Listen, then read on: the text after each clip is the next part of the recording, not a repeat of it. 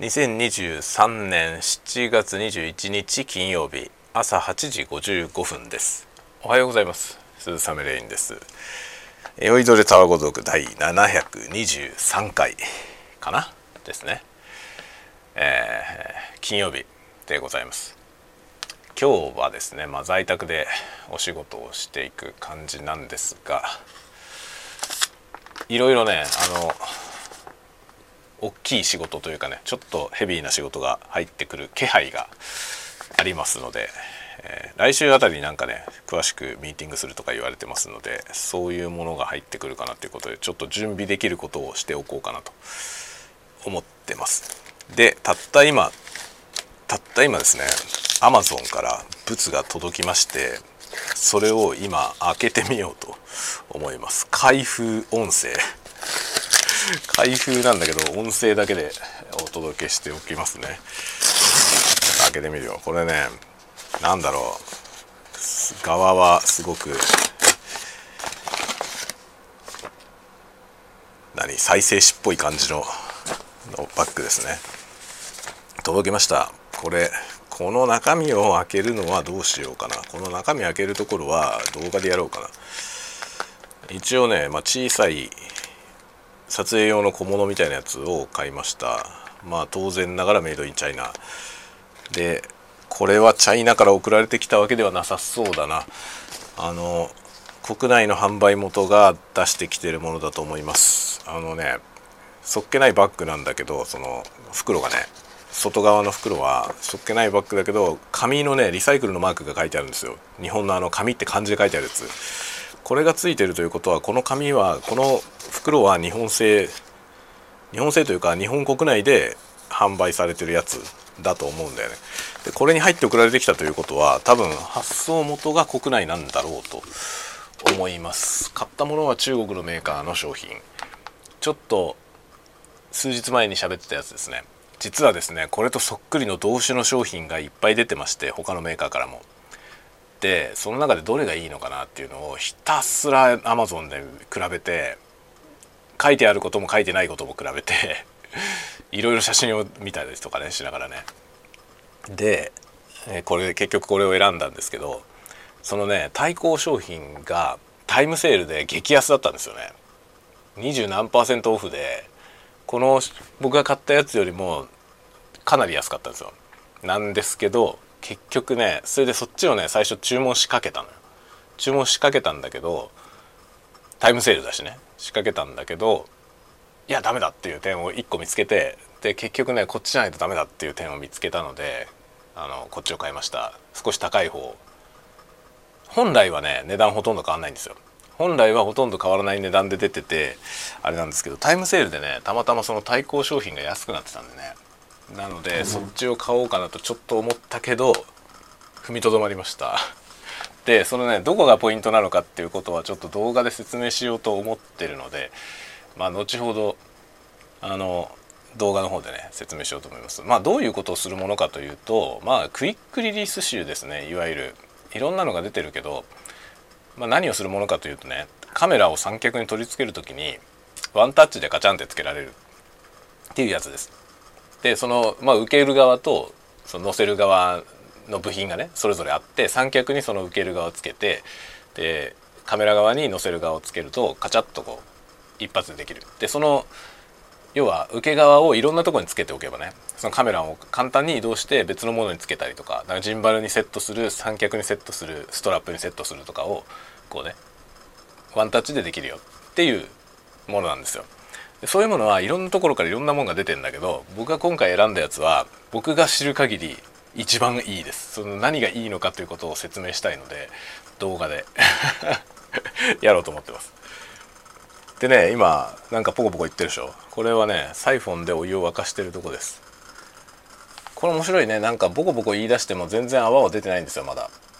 ここからまだしばらくかかるんでね。しばらくしてちゃんとその泡がボコボコし始める。ですよね。で今ね結構傘は増えてますね。膨張して傘が増えてる。という状態です。このフラスコでアルコールランプでお湯を沸かしてっていうね。まあサイフォンでコーヒー入れるのの一番いいところはねこの時間ですね。このお湯が沸いていく様をね見て普通なんかさ電気ポットにしろ夜間にしろね中が見えないじゃない、まあ、水面は見えるけど水面が見えたりとか一部分見えるってことはあるけどこれフラスコは全部見えるんだよね。これがいいよね。この全部見えてる状態でお湯が沸くというね。もうこれだけでリラクゼーションだなと思いますね。だからすごい手間かかるから手間かかるというか暇がかかるんだよね。手間は大してかかんない。手間は大してかかんないけどね。何しろコーヒー飲みたいと思ってよしコーヒー飲みたいな入れようってコーヒー入れ始めて出来上がるの1時間後だからね。そんな悠長な話ないよね。だこれは贅沢だなと思いますよ。自分で毎日のようにやってるけどねこれは贅沢だなと思いますね。コーヒー1杯入れるのに1時間かかんだもん。この時間分のコストですよね。これ余裕がないとできないいことだしまあ在宅じゃなきゃできないよね。在宅勤務だからね仕事しながらこうやって傍らでお湯沸かしてさ時々様子見てできるじゃない。で今ねボコボコしてきたわ。ボコボコボコボコ泡が出てきました。こうなってきたら上をセットするんでね。こうね。もうね手慣れたもんですよ。よいしょ。えい。さすがにねしょっちゅうやってるから。この間もねなんか僕がいつものようにね当たり前のようにこれをやってたらちょうどうちの奥さんがね部屋に来てて見てて「もう慣れたもんだね」って 慣れた手つきだねって言ってました。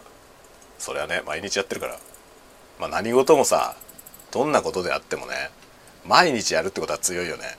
なんかよく僕子供に言うんだけどね。そのなんか子供はさ何かをやろうとしてすぐできねえとか言うからね。毎日やれと。毎日やるってことは強いぞって話をしますね。なんか結構いろんな人が言ってるけどあの時間が空いた時にすげえ頑張ってやる。で忙しい時はやらないとかよりも毎日5分でもいいからやる。毎日ね。5分でもいいから。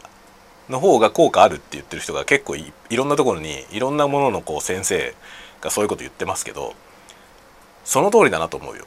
本当に。だからなんだろうね。今日は乗ってるから2時間やったっていうね。だけど次の日はちょっとサボっちゃったとか っていうよりも1日5分とか10分でいいから毎日続けるっていう方がね、まあ、その方が効果があるよっていうのはなんかその通りじゃないかなって思いますね。まあ、さサイフォンでコーヒー入れるぐらいはねほんなら2回ぐらいやればさ 2回ぐらいやれば手順を覚えるからもう以降はさ手慣れたもんになるじゃないそんな難しいことじゃないからねこれはだけど他のなんかいろんな難しいことであっても多分毎日毎日ちょっとやるっていうのはすごくいいんだろうね。その脳みそ的に。脳みそ的にこう反復してることっていうのは刷り込まれやすいんだろうなと思いますね。だからもう短時間でもいいからやるという。その時一番ね重要なのは僕このね忙しいじゃない皆さん。僕も含め。いろいろ忙しいじゃないですか。いろんなやんなきゃいけないこといっぱいあってね。その中でいかにその自分のやりたいことを毎日続けるかっていうのって結構そのメンタルだよね。って気がするんですよね。例えばさ時間がない忙しいって言ってる人でも本当にそんなに時間ないのって言ったらそんなに時間ないわけじゃないんだよね大体。っていうかそんなに本当にね実際問題5分が取れないほど忙しかったら死ぬよね人。5分ぐらいはあるんだよ。だけどその5分はもうねグダグダしたいんだよね。忙しいし疲れてるから。サボりたいんですよね結局ね。だからその時にこうやるぞと思えるっていうのはメンタルだよね結局。心が疲れてると無理なんですよね。体はさどうにかなるのよ。体が疲れてても。気持ちが元気だったらね。よしちょっと5分頑張ろうかなって思えるじゃない。だからそのそのモチベーションを持つのってなんか気持ちだろうなって思うね。なんか気持ちが疲れたらダメなんだよね。つまりはストレスってことですよね。いかにストレスを発散するか。みたいなことが重要だなって思いますね。うちの会社にねいるんですよ。一人。全くストレスがない人。本当にね。もう本人にねすごいねって言うとねそんなことないですよって言うんだよ。そんなことないですよ。自分だってストレスありますって言うんだけどそのね発散が上手なんだろうね。すごくねいつもひょうひょうとね他の人がどんどん疲弊してっても一人元気な子がいるのよ一人。あれはね素晴らしいと思う。なんか上手なんですよきっとそのメンタルのコントロールがね。なんかこう精神的にそういうストレスを感じなくてこういつも元気な人っていうのは心が強いんじゃないんだよね。コントロールがうまいんだと思うんですよ。だからあれ強い弱いじゃないと思うね。なんか強いからあの人は平気だけど自分には無理とかじゃなくて多分ねなんか上手にコントロールしてるよね。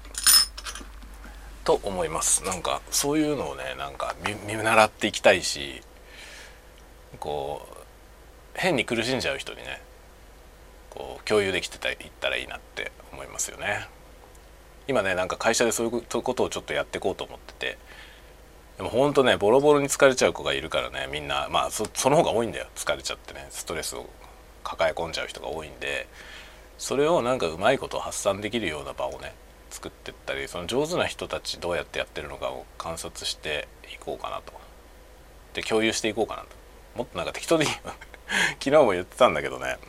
昨日会社行ってきていろんな人と話してきたんですけどもっと適当でいいよっていう話をね しました。なんかね真面目な人が多いから真面目な人は疲れちゃうんだよね。この世の中ね本当に真面目な人ほど生きにくい世の中だと思うんだよ。一生懸命一生懸命でちゃんとそのきちんとやるいろんなことをねしっかりきちんとできるっていう人に暮らしにくい世界だと思うんだよね。歪んでると思うけどさ世の中が。でも実際もねそうだからなんかその善良な真面目な人たちがどんどん苦しんでいくっていう状態をなんかなるべくね軽減していきたいですよね。もう適当でいいよ。ってもう適当でいいよ。って話半分くらいに聞いとけばいいよみたいなね。ことを言ってました。昨日。仕事もねなんかその全部八方パーフェクトにやろうとすると本当死ぬのであの抑えるべきところだけ要所だけパッと抑えてあと適当にやるなんかねその、まあ、僕らの業界ストレスの多いが業界だからあの長くやってる人って少ないんですよ。40代中頃から上の人50代60代みたいな人ってほとんどいないんですよね数的に。みんないなくなっちゃったのよその他の人たちは。で残ってる人たちはどういう人たちなのかっていうのをよく見るとねみんな適当なんだよ みんな適当なのよ。そのね抑えるところだけバシッと抑えて結果を出すんですよ。だけどそれ以外のことがゆるゆるなのね。だから普通普通ちゃんとできるでしょっていうことができない人とかがいっぱいいるわけですよ。終わってる人がね。いろんな面で終わってる人がいっぱいいて。そういう人たちが生き残ってんだよね。結局。抜くところ抜けてるからだからクリエイティブですごいものを発揮してあとはおかしいみたいな人が結局いるんですよ。でもその人のせいで周りの人が疲れるっていうケースがあるわけですよね。で周りに真面目な人を配置しちゃダメなのよね。周りにそこのところをカバーできるけど他が抜けてる人を置かないとダメなんですよね結局。すげえできるやつをそういういい加減な人のサポートに置くとみんな疲れるからさ。やっぱ人事だよね。人事が超大事じゃないかって気がしますね。どこに誰を配置するのか。適材適所。だから八方パーフェクトな人は本当ねあの八方パーフェクトな人ばっかり集めたところで仕事しないと誰かが死ぬんですよね本当に。八方パーフェクトである必要は全くないしなんか抜けてる人をうまく組み合わせてその抜けてる部分を補い合ってチームを編成すればいいんじゃないかなと最近ね思ってます。一応マネージャーだからさ僕。何のマネジメントもしてないけどマネージャーだからさ一応そういうこと考えてこの人をねああいつのサポーターこの人がいいんじゃないかなとかっていうのをその万事できる人じゃなくて他が抜けてる人を用意するみたいなね。そういうのがいいと思いますね。マネージメント。なんかマネージャーのねマネージャー座談会をしたいですね。他の全然違う業種のマネージャーとかと。どういうふうにやってるみたいな話。ね。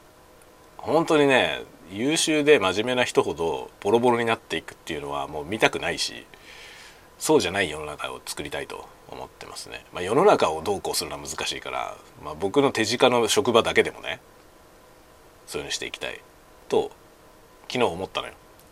もっと適当に もっと適当にやろうぜっていうね。で朝からこうねサイフォンでコーヒー入れるぐらいの余裕でやりましょうよっていうことですね。はい。というわけで何を言ってるかよく分かりませんが例によってたわごとでございます。ではまた次回のたわごとでお待ちしております。またね。